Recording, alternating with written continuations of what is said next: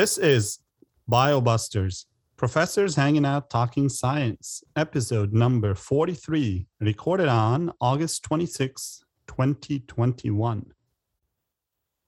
Hello, folks. You are listening to the podcast about all things science.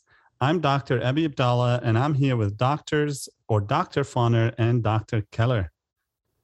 How are you guys doing? Doctors would have been okay as long as you would have said doctors Fauner and Keller. I mean, Well, last time unless I there are that, I, I unless got there are different at. doctors, last Could time I tried that, didn't he yell at me last time I did that? unless doc, uh, unless Doctor Keller's title has changed in the last week, it's possible. Overlord. Master Oh, yeah. Keller. It is possible, yeah. Well, he So- keeps adding on titles. I don't know how he does it. Well, they uh, they're gonna have to start going pretty soon. I think there's too many. They don't fit on my door. Uh, but I uh, I hear that uh, I'm not the most recent one to get uh, a promotion here Or a new title. or a new title. Yeah, Is it, is it public yet, Fauner? Oh, I, I believe so. I mean, it's been on PowerPoints, so Ah. yeah, I think the news is out. So No stopping Fauner is the new assistant director of the PBL pathway in Lecom Erie. Congratulations. Congratulations, thank you. Thank you. And he does everything else. I couldn't have done it without my team here, so thank you to you guys. We're good cheerleading mentorship and good sideline. friendship. That's right. Good. So our, Okay, uh, our so students are back. Oh, so, so Uh, go ahead. I'm sorry. No, I was just going to say our students, uh, just in case they're listening, a shout out because they're taking their first anatomy practical tomorrow and Mm, yeah. their Yeah, first good luck, anatomy folks. exam on Monday, and I'm excited to see how they do. I think they're going to do great. I Yeah. hope so. I, I know they can. All right. So we are August 26th. Do we have a birthday? We do have a birthday. It is Albert Bruce Sabin, who, as everybody knows, developed the uh, the Sabin polio vaccine that uh, is being used worldwide currently to try to eradicate polio. Uh, unfortunately, I think they're on hold because of COVID.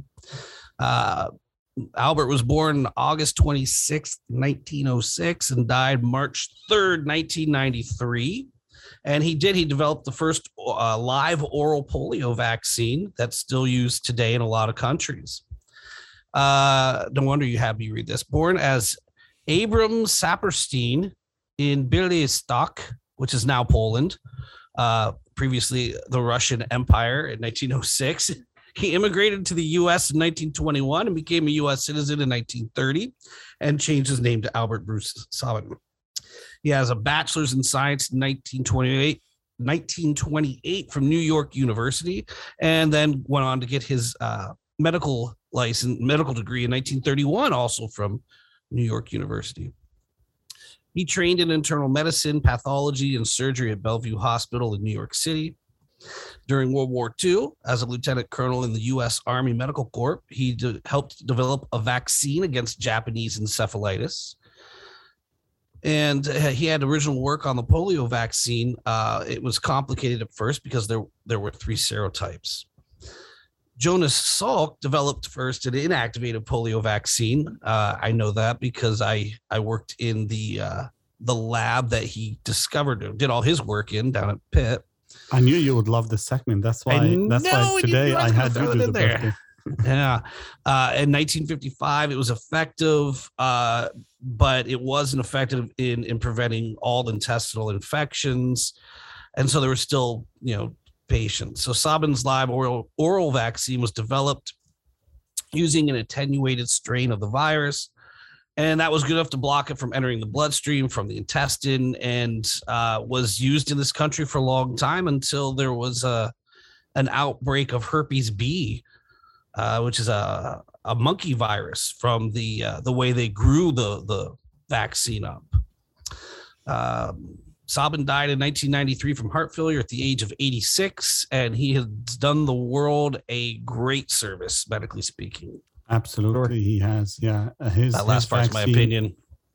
Yeah, well, and, and it's a it's it's a solid, spot on opinion.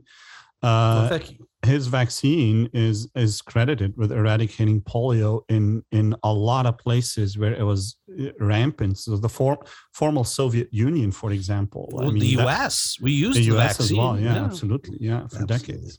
That is correct. Very good birthday. All right, indeed. So, Keller, you have a very colorful background, I which has got some. BioBuster coloring too. I like it. That's why I chose it. So we are actually looking at, I believe, um, mannitol salts auger today, and so uh, I may have shown it before, but this is a new picture. So I really like this because it shows you two different bacteria that are growing on the same auger. We use this to differentiate people that are carrying Staph aureus in their nose, including MRSA strains. So uh, it, it has a lot of salt in it, which usually kills bacteria, but it does not kill Staphylococci, including Staph epidermidis. And so on the uh, on this side over here, the pink side, that's what it normally looks like. Uh, and when we culture Staph epi, it just it grows on there, but it doesn't make any color change. Uh, the, there's mannitol in there, and Staph aureus, which is over here in the yellow, it uh, it is fermenting that mannitol and uh, creating uh, acids as part of the uh, the byproducts of the fermentation process, which turn the media yellow because there's an acid indicator in there. So we know that the person on the left has a Staph aureus infection or might be carrying that in their nose. So this is what microbiologists call a differential uh, media, right? They would. Because it would differentiate between two organisms. Perfect. Thank you very much. It's a beautiful Absolutely. picture. I think so too. It's very well done. One of, one of the students took that. Oh, fantastic. Mhm. Fauner, do you want to run us through some of the numbers for coronavirus? Sure. Um, as of yesterday, so pretty recent data, August 25th, um, current worldwide COVID cases are sitting at approximately 214 million. Uh, worldwide deaths are at about 4.4 million. Cases in the US sitting at about 39 million, and then deaths in the US at about 648,000. Um, in terms of the current vaccination effort, those individuals with at least one dose is at about 60.5%, and fully vaccinated individuals sitting at 51.2%. Um, around the world, we have around what 5.04 billion doses that have been administered in terms of vaccines, so that's good. Uh, 32.9% of the world's population they've received at least one dose, and uh, again, a little bit concerning 1.4% of people in lower income countries have received at least one dose of the vaccine. So, definitely some work to do there on that front. So, uh, since we last uh, spoke or last had an episode, uh, the FDA has now fully approved Pfizer's and BioNTech's vaccine. Uh, Yeah. Full FDA approval, You know, basically based on a very long, at this point, almost Mhm. a year of clinical data and uh, hundreds of thousands of uh, patients infected, not infected, but vaccinated.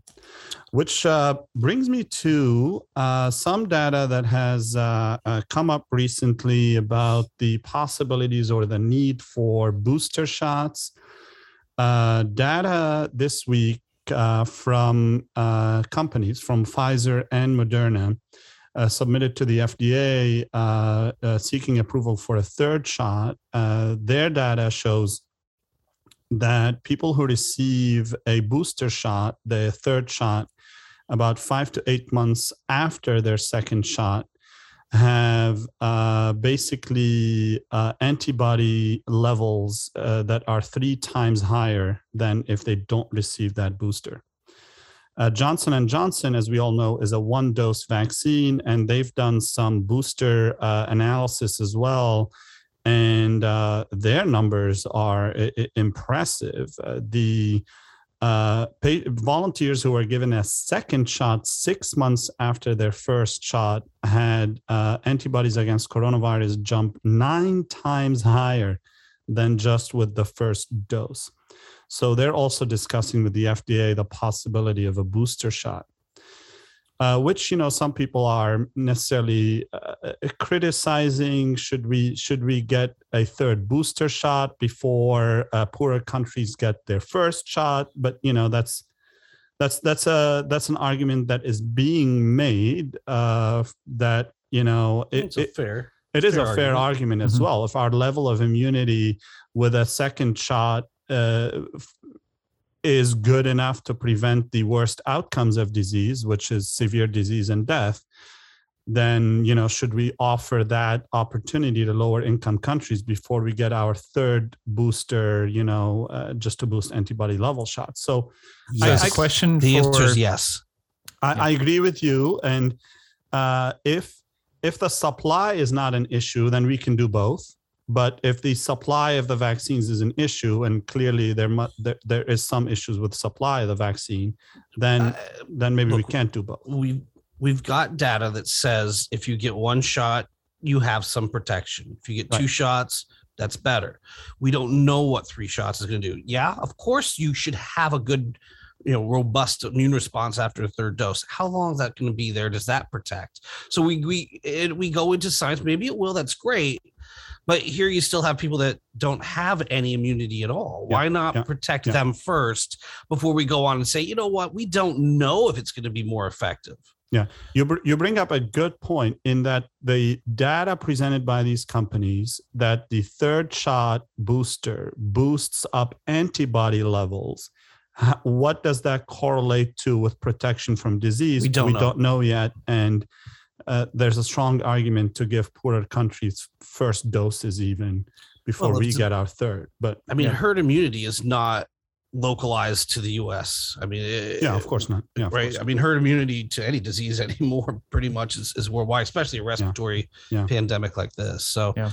you know, we're we're we're letting those people contribute to more cases, more spread. Where you know, if we protected them, perhaps we could at least limit the infections every year of COVID nineteen and and reduce deaths for sure. Yeah, definitely. Um, one thing that's also been in the news, and people have wondered, okay, if I have had COVID in the past why should I get the vaccine? I have natural immunity. Finally, there's a study that came out in the Morbidity and Mortality Weekly reports uh, published on August 6th. And it showed that uh, people who had recovered from coronavirus infection but were not vaccinated were around twice as likely to get infected again as their vaccinated counterparts. So both of these groups had had coronavirus previously, have natural immunity, some of them went and got the vaccine, got a vaccinated sort of full dose of vaccination schedule. And those that did not get the vaccine were twice as likely to get infected again.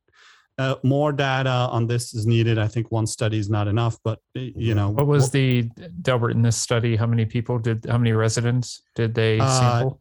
If I remember correctly, and I can double check, but um, uh, few hundred i think i'm i'm, I'm not sure actually right so yeah. that's why that's why i'm saying that we we need we need more we need more on this I, I agree. Uh, you know, one study isn't going to do it, and I mean, you, you, don't need to have that many people to have twice as much. I mean, how right. how many people actually got reinfected of these people? I mean, if you have two people in one group and one person in another group, yeah, and I, I am really sure there's a lot of studies happening on that at the moment. So I think it's just a matter of of, of weeks to months published. before there's way more data on that. Here's what will blow your mind: What if they had had a third dose? yeah, yeah, there is that. There is that. All right, that brings me to this episode's scientific study, and we've got an exciting one. So, um, Browsing through the New England Journal of Medicine, we came across an article titled CRISPR Cas9 in vivo gene editing for transthyretin amyloidosis. Uh, it's got a very long list of authors. I will not go through all of them. First author is Julian Gilmore, and um, yeah, there's no al. last author. they, they have, they, there's five lines of authors, and they still didn't get them all in there. no, uh, yeah, there's a lot. There's a lot. So what what what is this disease? So transthyretin amyloidosis, also known as ATTR amyloidosis, is a progressive and fatal disease that is characterized by the accumulation of amyloid fibrils in tissues. So this is effectively a misfolded protein mm-hmm. disease, and these transthyretin proteins get misfolded and they start accumulating in tissue. Two types of these diseases uh, pretty much exist. One leads to cardiomyopathy and heart failure, and eventually death. And one can appear as polyneuropathy or cardiomyopathy or both. That is the hereditary type of amyloidosis. And uh, basically, the prognosis is not that great for this. So if you have uh, uh, if you have amyloidosis and it involves the heart, uh, from diagnosis to death, you're looking at about two to six years. If you have the polyneuropathy one without the heart involvement, so basically just nerve involvement without heart involvement, you're looking at four to 17 years to death. Wow. Right now, the only treatment is to reduce the uh, formation of these a- misfolded amyloid fibrils, right? So, at best, you're looking at symptom relief, maybe some functional improvement. Enter CRISPR Cas. CRISPR Cas is a gene editing slash silencing technology that was pre- discovered by mistake, actually. And the people who discovered it uh, got, got a Nobel Prize for Yeah. it, right? Mm. Uh, I, I, I, we have an episode on that actually, don't we, Funner? Right from Yeah, uh, from few from our ago. Teal College days. Yeah. So yeah. for our listeners, if you want a uh, a, a, a, primer on uh, uh, uh, just a summary on CRISPR-Cas gene editing, we've we've got an episode on that. Should have looked up the number actually. Well, it's back in either 18 or 19. I forget but exactly it's there. when. It's there. Well, Yeah. one of us can look it up as I keep going with this study. Uh, so um, basically, what happens with uh, with this uh, technology is that you introduce uh, uh, this CRISPR-Cas set of uh, uh, you know gene editing mechanism that will then go ahead and silence a gene or pretty much cut it out, depending on w- which one you choose, right?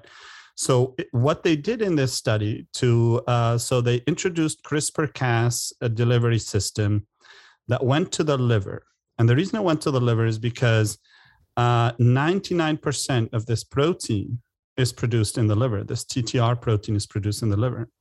So it makes sense to target the liver. And they tried these studies uh, first in in in uh, uh, mice and then non-human primate models before they went on to human subjects. What's really interesting about this, we've seen CRISPR-Cas studies left and right, but this is done in humans, right? Mm-hmm. So they looked at uh, uh, basically uh, people between the ages of to to include in the study people between the ages of 18 and 80. They had to have had a diagnosis of polyneuropathy due to amyloidosis, and they were not on any treatments. And they pretty much uh, took these uh, patients and they gave them this CRISPR-Cas that shut down the production of this protein. So they verified that the protein was being shut down. So they they saw more than 90% reduction in the uh, production of this protein. So the protein was not being produced in these patients, and um, uh, so they so and they evaluated that by looking at serum levels of this protein. And what they saw that at day 28, so roughly about what four weeks or so after Mhm. treatment, they saw reductions. Uh, they did multiple doses, right? And in the higher dose, they saw almost 90% reduction in the level of, of, of this protein. They're still monitoring these individuals to see whether uh, that will also lead to uh, reversal of disease or no disease progression. At this point, this study, it is a, a human study in vivo gene editing Mm-hmm. to reduce the level of this protein that causes amyloidosis, right? So they, ha- they, they the study, while groundbreaking, uh, you know, paradigm shifting, whatever you want to call it, does not yet know whether the disease is being reversed or not. But you, you No. would think with with getting rid of the protein that causes it, that that you would see some uh, reversal of disease. you might think that right Yeah. we need to see it but Yeah. regard, regardless of whether or not that happens they've, they've shown evidence that it's effective right And- Absolutely. and so yeah, yeah. so this this this is a big deal right here A this is a big deal. deal you're you're editing humans we were we're seriously editing humans Yeah, it's like And- uh, science fiction, Marvel, Captain America type stuff that again used to be science fiction, and now It's it's, not. just current reality. You can actually do this. but you know it's in, in this case it's done obviously for a good cause and Oh, if regu- absolutely. if, no, if no, no. well this yeah, is a big if- deal. oh absolutely and if well regulated i think has room to improve a lot of a lot of human suffering right there's there's another study in the works right now looking at uh, crispr cas and sickle cell anemia Sure. which affects hundreds of thousands of African Americans in the US and millions of Africans in Africa, right? yeah, but keep keep keep in mind why that's around. Be careful sometimes. oh, malaria. I know, I know. Right? Yeah, I know. Pressure So from malaria, etc. Yeah, it's it's uh, you know, but our our listeners don't all know that the sickle cell gene, uh, it, when people have two copies of it, it's lethal without any intervention, and, and historically it would kill little kids, but it was still around in the population because if you only have one copy of the gene and one copy of the normal gene, you were really protected from getting malaria, which would also kill little kids. So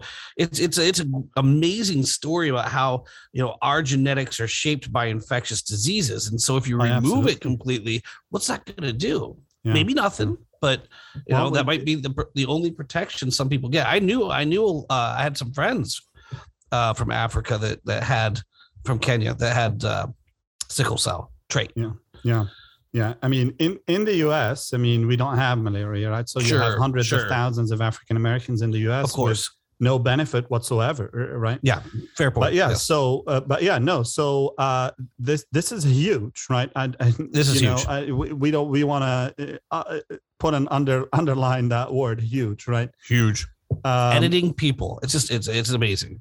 Yeah. So one one of the concerns with it is that what if you have any off-target effects of your CRISPR-Cas? What does if your CRISPR-Cas is injected into a human and it doesn't necessarily just alone edit the gene that you sent Sure. it after and edited or deleted some other gene? In this particular study, uh, the off-target effects were only in non-coding regions. And they had, I think, six or seven off-target effects, all in non-coding regions. So I wouldn't take it. I'm just telling you right now. But I, I think it's amazing what they're doing. Yeah, but you know, if you have amyloidosis and you have no other, uh, you- um, right every everything's relative uh, you know if, if you if you're an advanced disease or Right. you know or a disease period and you know that you're going to die the what do you say two to four years then yeah, maybe you accept a certain level of risk. Absolutely.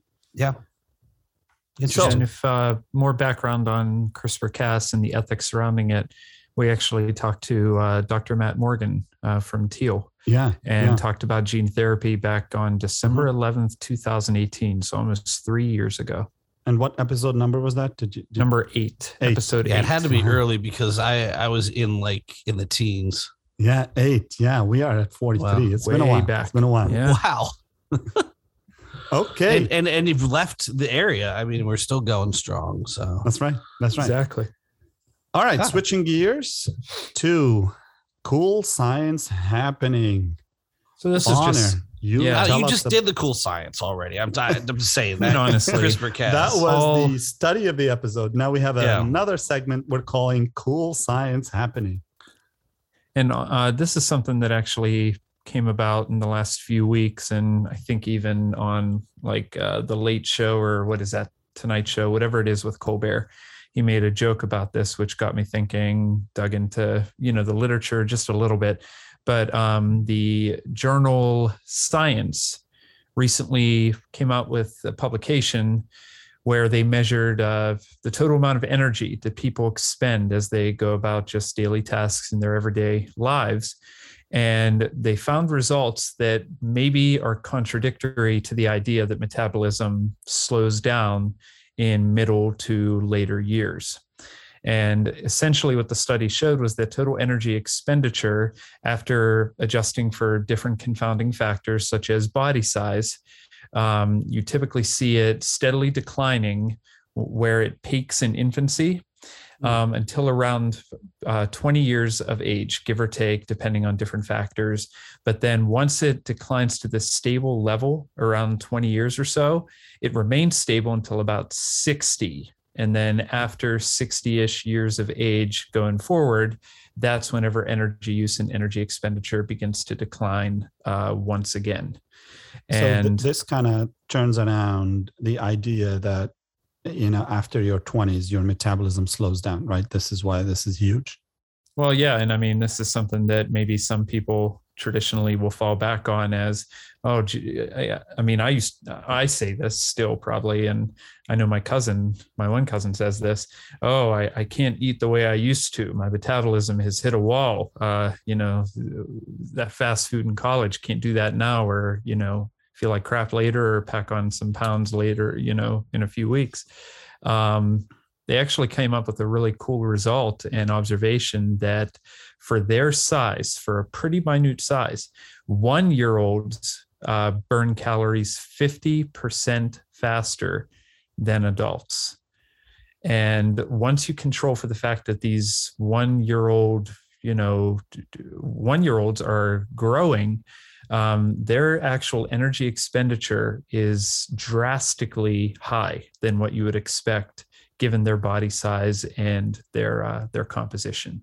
So uh, it's kind of a fascinating discovery, and um, again, that as well as the result that there isn't really a lot of significant change in your metabolism or energy expenditure, ranging from early adulthood adulthood going into um, middle age. So so is this whole like myth of like, oh, my metabolism is slowing down, so on and so forth? Is it sort of uh, because what do we get less active as we age? I mean, wear and tear on the body uh, as you get older. I mean, think about from when you were in your like early 20s or mid 20s to Oh, I I'm definitely not, had more. I'm not going to date you guys w- right w- now. Willingness to do more things and was more active for sure. Well, think yeah. about more time. Think about the wear and tear on the body. I mean, looking back, I, I probably could have done a lot more in my early 20s in terms of like exercise and getting around and running those marathons and stuff. And now it's, I mean, you know, you got to take a sabbatical if you want to do a marathon or have a little bit of extra time. Um, yeah, I think it's just, and of course, different individuals will exhibit different metabolic patterns, and you know, metabolism is linked to a lot of different things, um, uh, different disorders, uh, genetic predispositions. But after accounting for these differences, it was seen that you know it stays metabolism and metabolic rate stays relatively consistent between the ages of about 20 and 60. All right. For those of you listeners who want to uh, check out the data and the graphs, it's uh, available in uh, Science uh, Daily Energy Expenditure through the Human Life Course. Yep. And now you can hear Fauner's dogs. Yeah, Kayla is out of the house right now. So looks like we made it, what, about half an hour in before any disruptions. There's probably somebody at the door and that's probably Kayla at the door. it could be. If they don't if they don't quiet down in the next five or ten minutes, then hopefully I'm not getting robbed. Well, uh, let's uh, move on to uh, Fauner's fun physio fact.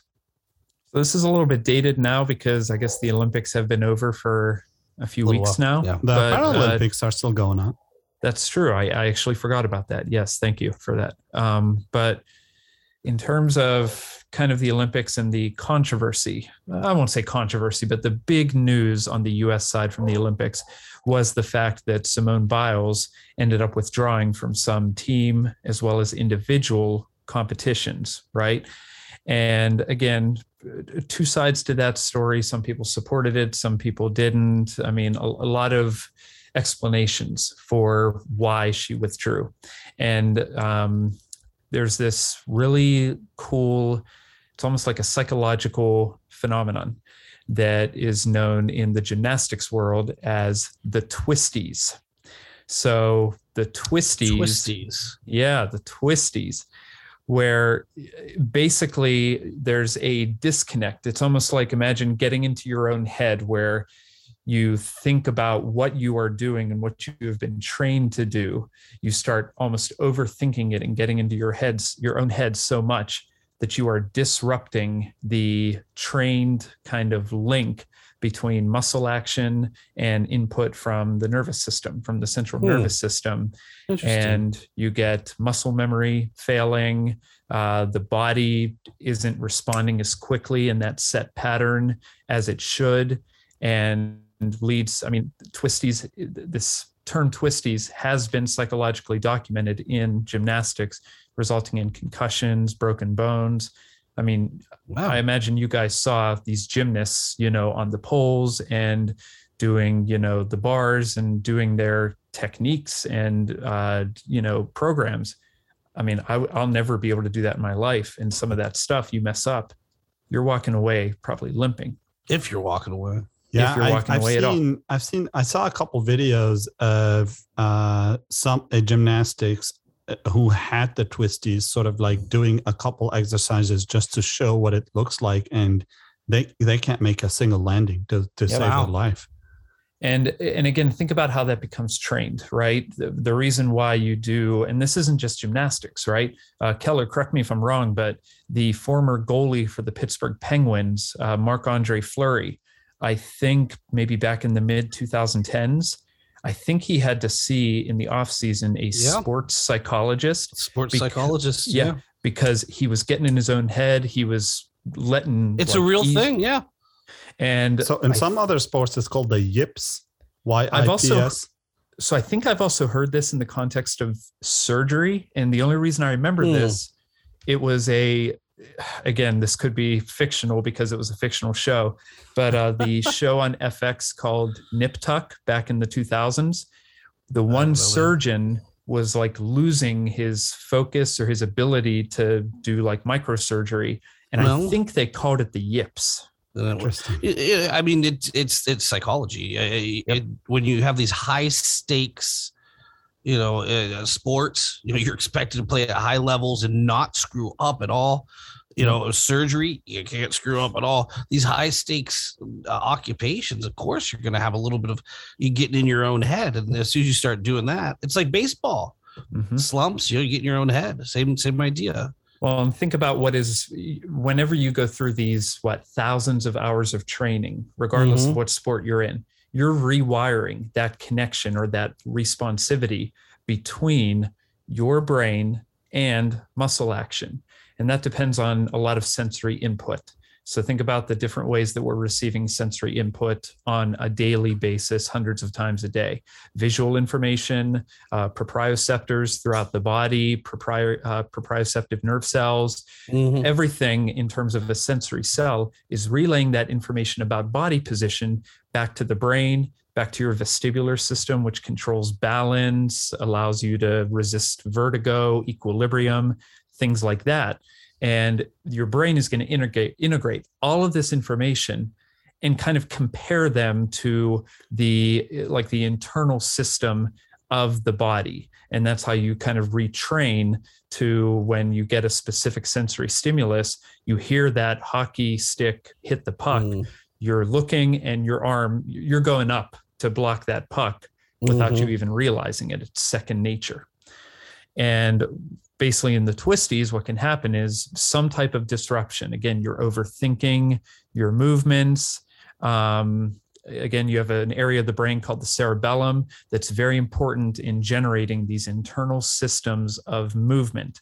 And the cerebellum is going to be key in relaying what should happen in the body to what is actually happening based on sensory information that you are perceiving. Now what's the one thing that all athletes are exposed to? It's going to be stress right not only stress of competition but i think about the pressure that all of these individuals undergo. Maybe you can argue too much pressure. When these athletes are placed on a pedestal i mean you can make an argument in the last 10 15 20 years social media the advent of social media all of this pressure from sponsors fans family etc if they don't know how to handle that or it gets too intense well guess what that stress if it becomes chronic can start disrupting those learned motor sequences. Before you know it you're starting to basically that wired training program becomes disrupted and you start messing up. And then you try to overcompensate Yep. by when you do the activity and then it ends up being uh, less accurate and more error prone and it, it can get dangerous, right? With I guess some Oh, with twisties that are- gymnastics, of course, yeah, you can end up, Yeah. you know, breaking your back or whatever. But but with some twisties, I mean, you you saw any of those competitions. I would think these people are doing perfect programs and they're getting points deducted for not being that graceful or their Mhm. movements aren't as accurate. If you get a really bad case, such as what Simone um, went through, according to her own words, she might have gone out there, attempted a move, fallen on her back, and hurt herself. So Yeah, yeah. it's uh, it's amazing how that stuff works. The influence of the brain and psychology on actual muscle movement. amazing indeed. And thank you very much for that. Of course. Now we get to the game segment. Fascinating. Fascinating indeed. Take it away. So, uh, a quick recap from last episode. We uh, we were talking about the 1950s and 60s, where members of the South Fore tribe in Papua New Guinea were succumbing to a neurological disease that caused paralysis, coma, and death. And they linked it to funerary cannibalism. So, researchers eventually determined that this was a disease similar to scrapie, and they said stop eating people and and and Kuru was gone. Uh, more recently, a chronic wasting disease of elk and deer has been spreading across the United States. Uh, we had some here in Pennsylvania recently. Uh, symptoms include uh, well wasting clearly, a difficulty walking, uh, behavioral changes in a deer. Uh, and uh, last episode's question was uh, how how does this disease actually work to affect the nervous system? And Tina writes in Hi BioBuster Docs. I'm ready to answer the riddle. Uh, I think it's a prion disease. That is correct. According to CDC, chronic wasting disease belongs to a small family of diseases called prion diseases uh, or transmissible spongiform encephalopathies. Uh, these are abnormal proteins that that that fold differently and and, and cause uh, so similar to what we're talking about in our cool science stuff today, right? Um, they cause uh, the the normal proteins in our body to refold, and they become an aggregate that's eventually phagocytosed, uh, internalized by our neuronal cells, and it causes um, oh a sponge-like appearance. Basically, the cells are there; they just don't work. Uh, so she says, "Thank you for a great podcast, Tina. Tina, you're right." Tina, very good. So awesome. Please email the biobusters dot, uh, at gmail.com to collect your gift. Just so you know, there has not been any uh, chronic wasting disease yet identified in people. which is good news Good to know. Good because we've got know. i mean we've got a good number of hunters in this country that hunt deer elk I hunt deer. yeah yeah My family hunts exactly. deer. yeah so my family hunts bear. i know Yeah. people who hunt as well and i Yeah. think it's a good thing that it has not But it's not transmitted as to humans yet It used to be a lot more popular, but it's still a lot of people.